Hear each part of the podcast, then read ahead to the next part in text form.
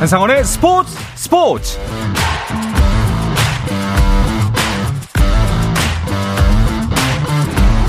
스포츠가 있는 저녁 어떠신가요? 아나운서 한상원입니다.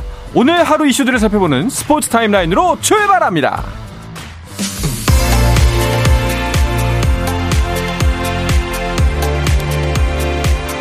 네, 새로운 대진으로 주말 3연전을 시작한 프로야구 경기 상황부터 보시죠. 선두 LG가 26일 만에 기아를 만났습니다. LG는 이번 시즌 기아에게만 스윕패를 당했기 때문에 이번 3연전을 맞는 기분이 남다를 텐데요. 주말 3연전 첫 번째 경기 현재 상황 오스틴이 홈런 포함 3타점을 기록하면서 4점 앞서가던 LG 기아의 소크라테스가 한 점 만회합니다. 6회 말 현재 LG가 4대 1로 앞서 있습니다. 어제 LG에게 패하면서 한 게임 차 2위에 자리한 SSG는 두산과의 주말 3연전 일정을 시작했습니다. 선발 박종훈을 상대로 3득점에 성공한 두산. 하지만 최주환의 2점포로 추격을 시작했고요. 추가점까지 만들면서 경기를 원점으로 돌립니다. 6회 초 경기가 역전됐습니다. SSG가 5대 3으로 2점 앞서 있습니다. 3위 롯데는 스트레일리 선발로 키움과의 경기에서 연승을 노리는데요. 키움의 후라도를 상대하고 있습니다. 양팀 득점 상황에서 계속해서 잔루를 남기며 공격에 실패했는데요. 5회 첫 득점이 나왔습니다. 9번 타자 박승욱의 적시타로 선취점을 만들어낸 롯데 한 점 더 추가하면서 6회 초 현재 2대 0입니다. 네, 주중에 위닝 시리즈를 기록한 하나는 NC를 만났습니다.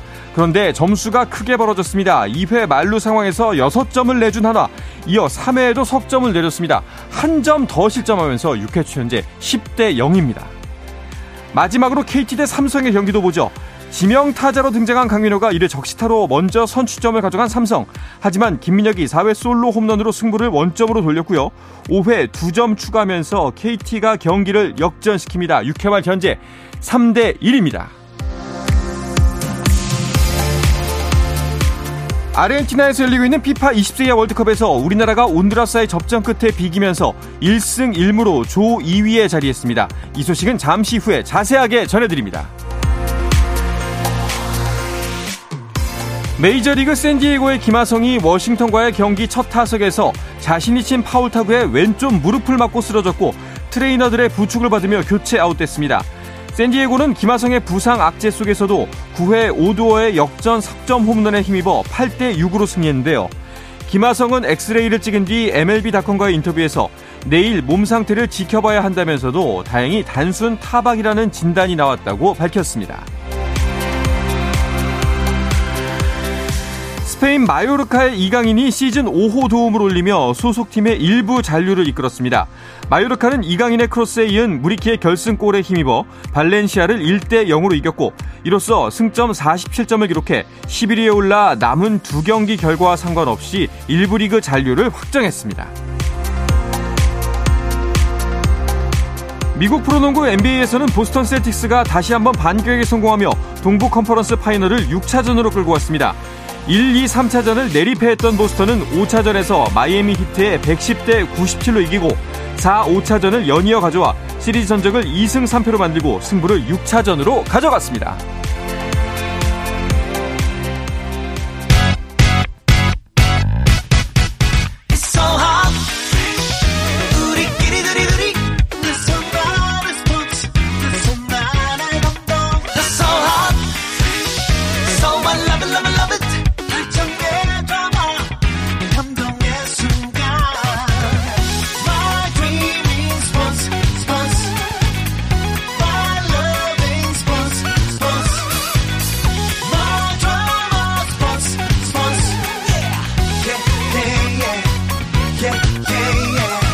스포츠 스포츠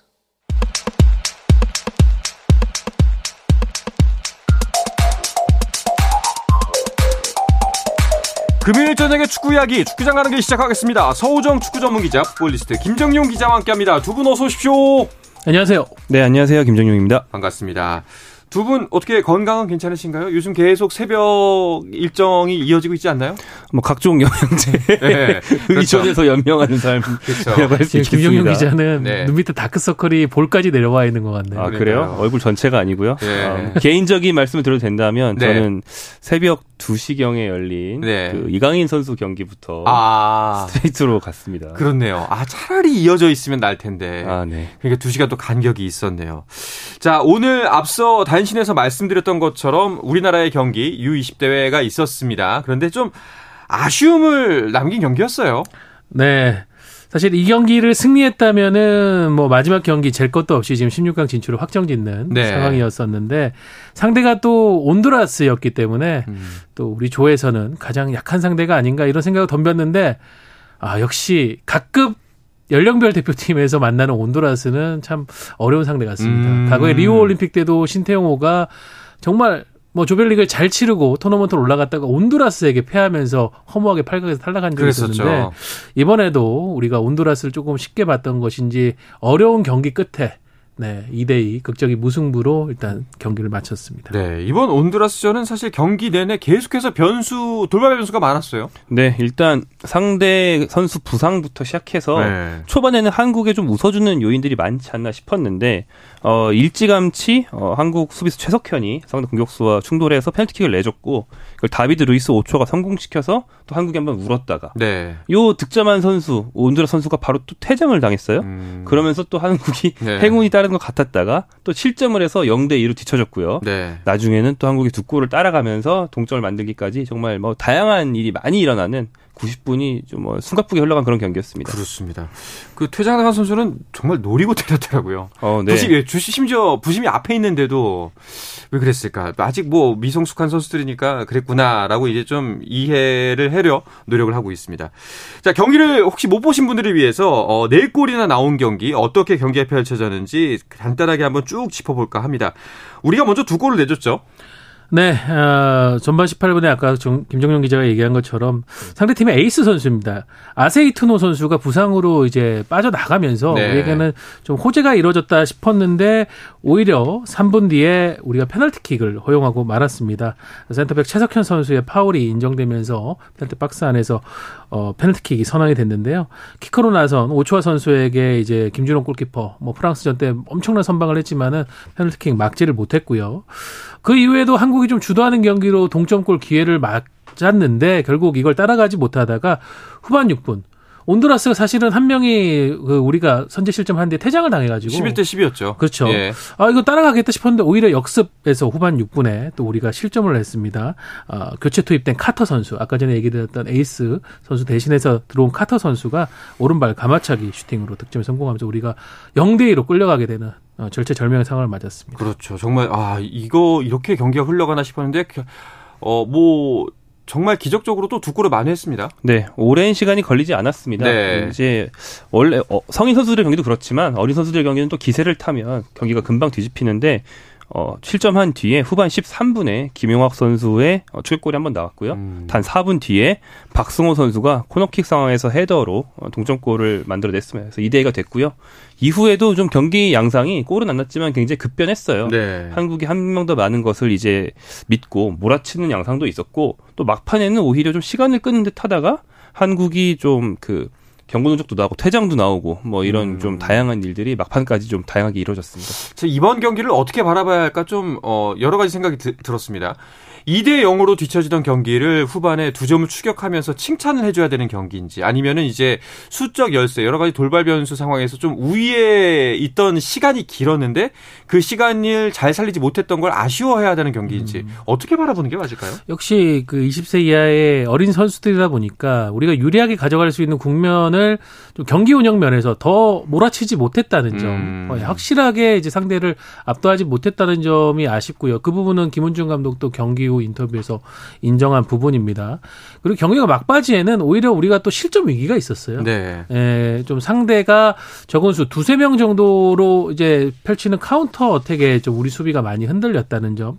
특히 양 사이드 측면 수비가 좀 두 경기 연속 프랑스전 때도 사실 이겼지만은 측면 수비가 좀 불안함을 노출을 했었거든요. 이번 경기도 비슷한 상황이었습니다.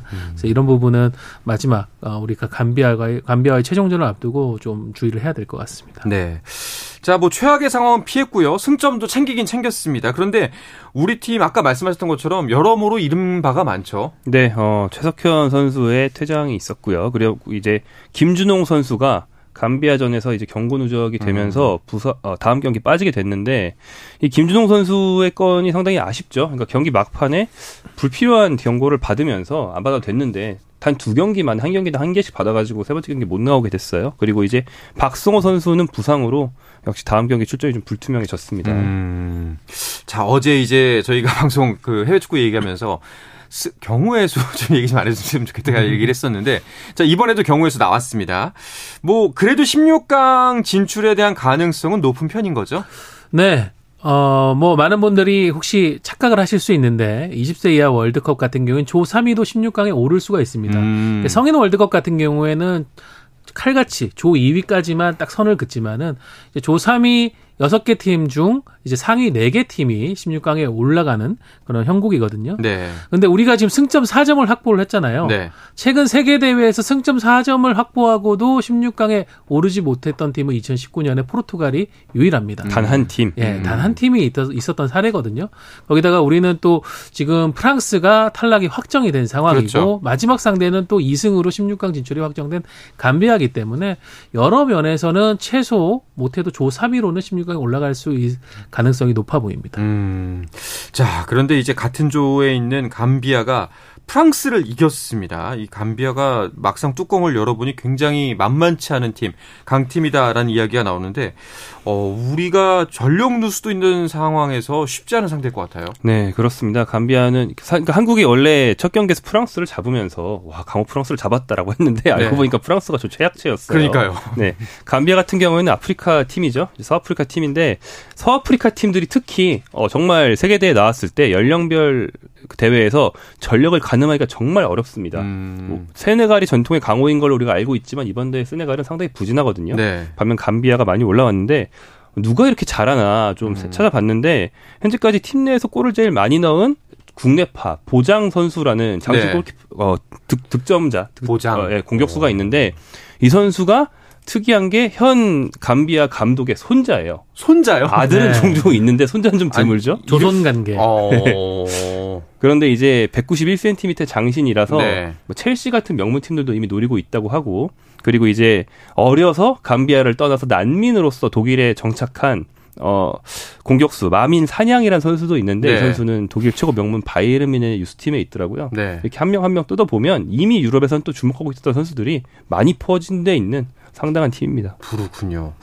자, 정말 20세 이하 월드컵은 잘 모르겠습니다. 이게 어떻게 정말 아까 뭐 방송 전에 서우정 기자 말씀하셨다시피 피파 랭킹은 중요하지가 않은 것 같습니다. 네. 그러니까 우리가 일반적으로 피파 랭킹으로 상정하는 어, 그런 팀들의 전력이 어, 의미가 상당히 약한 대회입니다. 음. 어, 특히 아프리카 팀들이 굉장히 이 20세 이하 대회에서는 강한 면모를 보이고 최근 유럽 팀들 중에서도 우크라이나라든가 이런 동유럽 쪽 팀들이 두각을 나타내고 있거든요. 어, 그래서 사실 20세 이하 월드컵은 초반 판도를 가늠하기가 쉽지가 않고 지금 프랑스도 물론 어, 지금 자신들이 보유하고 있는 최정예 선수들, 연령별 최정예 선수들 데려오지 못했다는 약점이 있지만 지금 조별리그 탈락 위기에 몰려 있는 상황이고 음. 이런 걸 보면 흥미롭고 우리도 또 2019년 대회 전, 전년 대회 저- 이 직전 대회에서 준우승을 차지했잖아요. 그런 흐름을 본다면은 모르겠습니다. 김원중호가 또 세 번째 경기에서 어떤 결과를 내고 토너먼트에 올라가서 또 좋은 모습을 보일지 뭐 이번에 한번 또 기대를 해도 좋을 것 같습니다. 네, 그러니까 말씀하신 그런 요인, 그러니까 프랑스가 2패를 한 요인 같은 것을 이제 생각해 보면은 왜 이변이 많이 나는지를 좀 짐작해 볼 수가 있는데 네. 정말 강팀, 뭐 A 대표 팀부터 누구나 아는 뭐 잉글랜드, 프랑스, 독일 이런 강팀들은 오히려 유망주들이 너무 잘하기 때문에 프로 경기를 뛰느라 유시 월드컵에 못 오는 경우들이 많습니다. 아. 지금 프로 일정이랑 겹쳐 있거든요. 네. 차출이 안 됩니다. 네네. 그래서 오히려 어 프로에서 정착하지 못한 선수들이 이제 유시 월드컵 멤버의 일진을 꾸리고 있는 그런 나라. 음. 그런 나라가 오히려 잘하는 경우들이 있죠. 그렇군요. 여러 가지 변수가 있는 것 같습니다. 사실 어떻게 될지 모르기 때문에 좀 더 재미있는 축구가 펼쳐지는 것 같다는 느낌도 듭니다. 자, 오늘 우리 조 말고도 또 다른 조 경기도 있었죠. 이 결과도 짚어주시죠. 네. 잉글랜드가 일찌감치 조 1위를 확정을 지었습니다. 미국을 꺾고 이제 어 16강 진출 확정을 지었고요. 또 이미 16강 진출 확정 지은 팀들 보면은 아프리카의 나이지리아가 지금 브라질, 이탈리아와 함께 죽음의 조에 있다고 했는데 역시 2승으로 어, 조 1위를 지금 일찌감치 자리를 잡, 잡았습니다. 그리고 C조의 콜롬비아, B조의 미국, 아, 그리고 A조의 아르헨티나. 아르헨티나 같은 경우에는 사실은 남미 예선에 탈락을 했었거든요. 음. 그런데 이번 대회 개최국이 인도네시아에서 아르헨티나로 바뀌면서. 바뀌면서 개최국 자격으로 지금 대회 본선 대회에 나오는 극적인 상황을 맞았는데 역시 개최국의 힘을 보여주면서 2연승으로 16강 진출을 확정지었습니다. 네. 자, 4년 전 이 대회를 되짚어 보면은 이강인 선수가 그 당시에 큰 주목을 받았습니다. 이번 대회에서는 우리나라의 이승원 선수의 활약이 눈에 띄네요. 네, 이승원 선수 두 경기 연속 공격 포인트를 기록하면서 벌써 1골 2도움을 기록했고요. 특히 한국이 세트 피스 비중이 좀 있는데 한국뿐 아니라 이 U20 대회에서는 어느 팀이든 세트 피스로 많은 골을 넣거든요. 네네. 세트 피스 직접 득점뿐 아니라 파생되는 득점도 음. 많이 나옵니다. 이번 경기에서 한국의 실점 하나도 세트 피스에서 이어진 상황이었는데 어 그래서 세트 피스 키커가 좋은 게 정말 중요한데 이승원 선수가 이제까지 좋은 키커로서의 자격을 보여주고 있고요. 또 공격진에 이번 대회에 이제 유로파들이 차출이 다 되진 않았는데 그래도 차출된 유로파인 김영학 선수가 또 음. 1골 1도움을 기록해주고 있고 또 재미있는 것은 이을용 어, 전 선수, 네. 네, 2002년 월드컵 멤버로 잘 알고 있는 이을용 전 선수의 차남인 이승준 선수가 아버지와 이제 형 이태석에 이어서 3부자가 피파 대회 어. 출전하는 굉장히 재미있는 기록을 갖게 됐습니다. 대단하네요. 자, 뭐 이강인 선수 이야기가 잠깐 나와서 그런데 한 가지 또 아쉬운 뉴스가 있네요. 그 이강인 선수 마요르카의 국내 친선 경기 이제 열릴 수 있다. 뭐 이제 예정이 되어 있다라는 기사들이 많이 났었는데 최종 무산이 됐네요. 네. 아무래도 유럽에서 활약하는 우리 선수가 속한 팀에 대한 관심은 커질 수밖에 없는데 그동안은 이제 토트넘의 손흥민 선수, 손흥민 선수의 토트넘이 많은 기대를 모았고 올 시즌 들어서는 김민재 선수가 있는 나폴리 그리고 이강인 선수가 있는 마요르카가 상당히 인기를 모으고 있습니다. 그래서 나폴리카 나폴리와 마요르카가 국내에서 친선전을 갖는다면 자연히 흥행에 대한 그렇죠. 이 불씨가 상당히 뜨거울 텐데 그 부분에 초점을 맞추고 이 두 팀을 6월 초에 국내로 초청을 해가지고 두 팀이 두 차례 친선전을 맞붙는 형태의 초청 경기가 추진됐습니다. 하지만 최종적으로 대한축구협회가 이제 이 어, 경기를 추진하고 있는 어, 회사의 어떤 좀 안정성. 사실 2019년에 우리가 어, 유벤투스와 호날두 선수에게 네. 좀 된통 당했잖아요. 그렇죠. 그런 어, 불미스러운 일을 되풀이하지 않기 위해 가지고 좀 어, 가이드라인을 높이 세웠는데 이 부분을 통과하지 못한다라는 판단을 내서 음. 일단은 대한축구협회 불허한 상태입니다. 그러니까 이게 조건부로 승인을 내주려, 그러니까 뭐 이제 국내 일정과 여러 가지 뭐 겹치는 부분들 또 뭐 그런 부분들 뿐만 아니라 조건부로 승인을 내주려고 했는데 그 조건을 통과하지 못한 거군요. 그러니까 이 경기를 유, 어, 진행하려면 충분히 안정성이 있는 회사라는 걸 증명하기 위해서 대한축구협회에 예치금을 네. 입금했다가 경기가 성공적으로 마무리된 뒤에 돌려받아라라는 조건이 음. 있었는데 예치금 부분이 뭐 해결되지 않았어요. 다만 음. 이제 제가 오늘 그 이걸 추진한 주최 측이랑 취재를 해봤는데 저는 최종 결렬이라고 생각하고 그 뒤에 대안이나 어떻게 이 헤쳐나갈 것인지를 물어보려 했거든요. 근데 이 주최 측은 물론 실제 설정한 기한은 지났지만 둘 중에 한 경기만이라도 뒤늦게라도 어. 또 협회를 설득해서 진행하기 위해서 노력하고 있다 이런 입장입니다. 음. 뭐 현재로서는 아무리 그런 입장이어도 결렬로 결, 어, 결론이 날 것이 어, 이렇게 보입니다만 뭐 일단 추진은 끝나지는 않은 것 같습니다. 음, 알겠습니다. 뭐 아쉬운 면이 좀 없잖아 있는 것 같습니다. 자 그리고 짧게 이 부분도 뭐 한번 짚어보죠. 어, 많이들 잊혀진 것 같은데 손준호 선수 지금 중국에 구금 중 벌써 2주가 지났는데 뭐 어떤 진전이 있나요? 네, 중국 공안에 체포된 뒤에 지금 구금된 지 2주 가량 2주가 예. 지났죠. 일단은 손준호 선수 측은 중국 현지 변호사를 선임을 해가지고 음. 어, 변호사를 통해 가지고 좀 여러 가지 상황을 좀 증명하려고 하는 것 같습니다. 뭐 현재 중국 언론들이 얘기하는 걸 보면은 어, 뇌물수수 혐의를 가장 네, 확정적으로 지금 보도를 하고 있거든요. 이 부분에 대해서 좀 무죄 무혐의라든가 무죄를 입증하기 위해서 노력을 하고 있는 것 같고 지금 변호사가 현지 공안 통해 가지고 손준 선수 접견을 준비하고 있기 때문에 빠르면 이번 주말 늦어도 다음 주 초에는 접견을 시작을 해서 좀 해결책을 찾을 것 같고요. 대한축구협회도 일단 대표팀 선수기 때문에 이걸 그냥 지켜볼 수 없다라는 판단에 어, 좀 주요 어, 수뇌부가 중국 현지로 가서 좀 이 상황을 알아볼 계획이라고 합니다. 네, 모쪼록 잘 해결됐으면 좋겠습니다. 자, 이어서 K리그 이야기 잠시 쉬었다가 와서 나눠볼 텐데요. KBS 일라디오의 모든 프로그램은 유튜브로도 함께 할 수가 있습니다. 한상원의 스포츠 스포츠도 유튜브에서 볼 수가 있으니까요. 많은 관심 부탁드리겠습니다.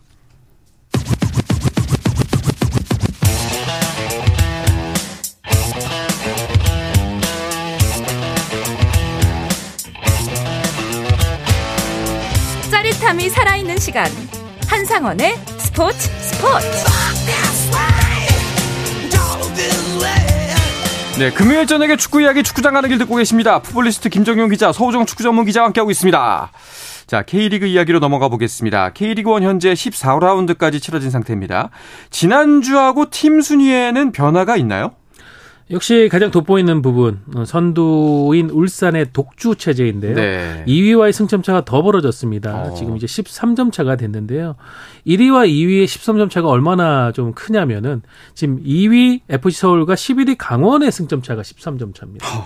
네, 2위와 네. 11위 간의 승점 차만큼 1위와 2위 사이가 벌어져 있거든요. 그렇네요. 울산이 지금 뭐 연승 체제를 5연승 거기다 FA컵까지 합하면 6연승으로 지금 늘려놓은 상황인데요.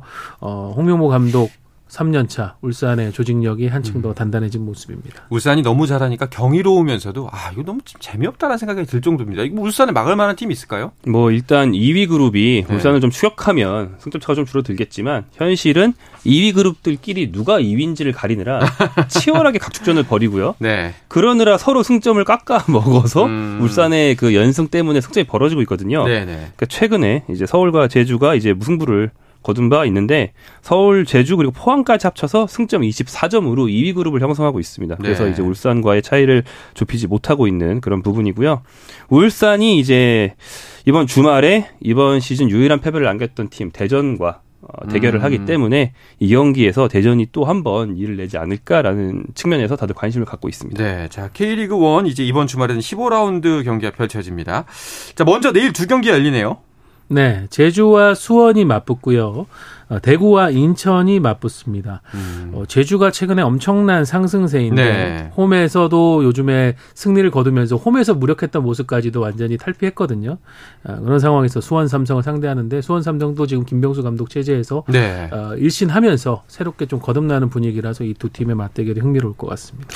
뭐 수원이 좀 이제 상승세긴 한데 좀 어떤가요? 이제 감독 교체 이후에 팀 색깔이나 좀 모든 것들이 달라졌다고 느끼시나요? 네, 어, 저 물어봤는데 수원 선수들이 좀 활력을 많이 찾은 것 같아요. 음. 김병수 감독은 처음 가는 팀에서 그 초반 부임 효과는 굉장합니다. 왜냐하면 워낙 좀 전술적인 지도력이 좋기 때문에 네. 선수들 개개인의 기술 지도력도 좋고요. 그래서 선수들이 일단 감독님이 하시는 말씀 한마디 한마디가 설득력이 있다고 느끼니까 음. 초반 리더십도 빠르게 좀 정립이 되고 전술도 좀 달라지거든요. 일단 그런 효과로 어, 분위기는 일신한 것 같아요. 네. 이게 얼마나 이제 성적으로 이어질지는 좀 지켜봐야겠지만요. 자, 사실 좀 이게 분위기가 일신했는데 계속해서 강팀만 만나니까 좀 이게 힘이 안 나겠다라는 생각이 들기도 합니다. 자, 그리고 대구와 인천의 경기인데요. 인천이 계속해서 좀 밑바닥에서 머물고 있습니다. 대구전 어떻게 펼쳐질까요? 네, 인천이 여러 노력을 하고 있죠. 지난 주말에는 리그 경기에서 광주와 홈에서 1대1 무승부를 기록했고 일단 주중에 열렸던 FA컵이 좀 터닝 포인트가 됐습니다. 음. K리그2에서 만만치 않은 기세를 보여주던 설기현 감독 이 경남을 3대 0으로 완파를 했거든요. 인천은 또 아직 발표는 하지 않았습니다만은 코칭 스태프 내부 네. 어, 변화도 조금 있습니다. 이제 변재섭 코치를 수석 코치로 올리고 기존에 어, 김한유 수석 코치는 이제 스카우트 쪽으로 이동을 했거든요. 어, 최근에 좀 팀 분위기 그리고 기대 못 미치는 성적을 바꾸기 위한 일종의 내부 좀 변화라고 보여지는데요. 이게 효과를 볼지가 궁금하고요. 지금 또 대구는 80년대생 감독이죠. 어, 최원건 감독 지금 K리그 최연소 감독인데 네. 이끌고 있는데 처음으로 지난 주말 대구 대전을 꺾고 이제 2연승에 성공을 했습니다. 음. 과연 홈에서 인천을 꺾고 최원건 감독 체제 최초의 3연승까지 갈지 지켜봐야 되겠습니다. 자, 그리고 이어지는 일요일에는 어, 세 경기가 펼쳐지네요. 네, 어, 28일에 어, 세 경기가 있는데요. 서울대 강원, 수원FC와 광주, 울산과 대전의 경기가 있습니다. 네. 울산과 대전의 경기가 좀 상위권에서 관심을 많이 음. 모은다면 수원FC와 광주는 괜찮은 경기력 또 공격적인 컬러에도 불구하고 성적을 많이 올리지 못하는 두 팀의 어, 대결이라서 어느 쪽이 좀 치고 나갈지 관심이 간다고 할 수 있고요. 그리고 이어지는 대체 공휴일 월요일 29일에는 포항과 전북의 경기. 어. 전통적으로 우리가 굉장히 관심 많이 갖는 그런 그렇죠. 경기죠. 예, 빅매치가 있습니다. 네. 자, 두 분께서는 이 네 경기 중에 어떤 경기에 가장 눈길이 많이 가시나요? 저는 가장 마지막에 열리는 포항과 음. 전북의 경기인데요. 이 경기가 포항 입장에서는 잔칫날입니다. 포항이 K리그가 40주년인데 사실은 포항은 그전 실업축구부터 해서 창단 50주년이 되거든요. 어. 그래서 이날 50주년 기념 행사를 성대하게 홈에서 개최를 합니다. 네네. 지금 또 홈 경기도 이미 매진이 된 상황이고 그런 상황에서 김두현 감독 대행 체제에서 좀 상승세를 타고 있는 지금 전북이 지금 무패 행진을 과연 포항 원정에서 이어 나갈지 요 맞대결에 상당히 관심이 갑니다. 그렇군요. 어떠세요? 네, 울산과 대전의 경기 아까 제대로 얘기 안 했으니까 네. 좀 짚어보면 대전이 앞서서 첫 맞대결에서 울산을 꺾을 때 어, 이진현, 이현식 선수가 활약을 해줬어요. 이 선수들이 이번에도 날 수 있을지 좀 지켜봐야겠고 다만 대전 입장에서는 이제 주장 주세종 선수가 이번에 못 뜁니다. 음. 그리고 이제 그 자리를 메워줄 수 있는 선수 중에 하나가 뭐 정확히 같은 포지션은 아니지만 어, 유망주 배준호 선수인데 뭐이 배준호 선수가 지금 유이시 월드컵 가 있거든요. 그래서 이 중원 쪽에 패스 공급의 공백을 어떻게 메우느냐 음. 대전의 숙제가 될 것 같습니다. 그 조유민 선수도 지난 경기에서 부상을 당했는데 당분간 이제 경기를 아, 그렇죠. 뛸 수가 없거든요. 그래서 네네네. 전체적으로 대전이 전력이 좀 누수가 많아 보입니다. 자, 과연 울산에게 유일하게 이제 1패를 남긴 팀이잖아요. 현재까지. 어, 이 기세를 이어갈 수가 있을지 이 경기도 한번 지켜보시면 좋을 것 같고요. 자, 그리고 K리그 원 소식 중에 박주호 선수 은퇴 소식이 있네요. 네. 지금 시즌이 한창 진행 중이기 때문에 갑작스러운 은퇴에 놀란 분들이 좀 많을 음. 겁니다. 어, 박주호 선수가 고심이 좀 컸던 것 같아요. 이제 가족 네네. 내부에 조금 문제가 있습니다. 아내가 조금 건강이 좋지 않다 보니까 음. 박주호 선수 또 세 명의 자녀가 있잖아요. 그렇죠. 아이들 또 챙겨야 되는 부분 이런 부분 많은 고민을 했다고 들었습니다. 사실 박주호 선수가 올 시즌 수원 FC 주장이 유력했는데 김동균 감독에게 좀 간곡히 좀 청을 한 음. 부분이 아, 가족을 좀 돌봐야 되기 때문에 아. 주장까지 맡기는 어렵다고 했는데 결국은 시즌 중에 아, 은퇴를 하는 어려운 선택을 좀 했는데요. 네. 뭐 박주호 선수 국가대표로서 또 어, 유럽파로서 또 맹활약을 했었었죠. 어, 국가대표 A매치 40경기에 출전을 했는데 본인의 등번호 6월에 맞춰서 6월 6일 홈 경기에서 이제 은퇴를 하게 됐습니다. 네. 참 이 뭐 은퇴 모습에 박수를 드리면서도 빨리 하루 빨리 그 가족분의 건강에 쾌차하시길 진심으로 바라겠습니다. 자, 마지막으로 K리그 2 경기 일정 간단하게 짚으면서 마- 마무리할까 합니다. 네, K리그 2 경기가 연휴 내내 이어집니다. 토요일에 전남과 천안, 그리고 충북 청주와 경남, 성남과 안양의 경기가 있고요. 일요일에는 부산 대 충남 아산의 경기, 그리고 안산 대 서울 이랜드의 경기가 있습니다. 그리고 월요일에는 부천과 김포 이 경기가 가장 빅매치가 될 것 같은데 네. 이렇게 총 6경기가 준비가 되어 있습니다. 자, 이번 주말엔 3일 내내 축구가 이어집니다. 축구와 함께 즐거운 연휴 보내시길 바라겠습니다. 자, 이쯤에서 인사드릴까 합니다. 오늘도 수고해 주신 두 분 고맙습니다. 감사합니다. 고맙습니다. 자, 주말 스포츠 스포츠는 9시 20분부터 함께 하실 수 있습니다. 저는 월요일 저녁 8시 30분에 다시 돌아오겠습니다. 한상원의 스포츠 스포츠!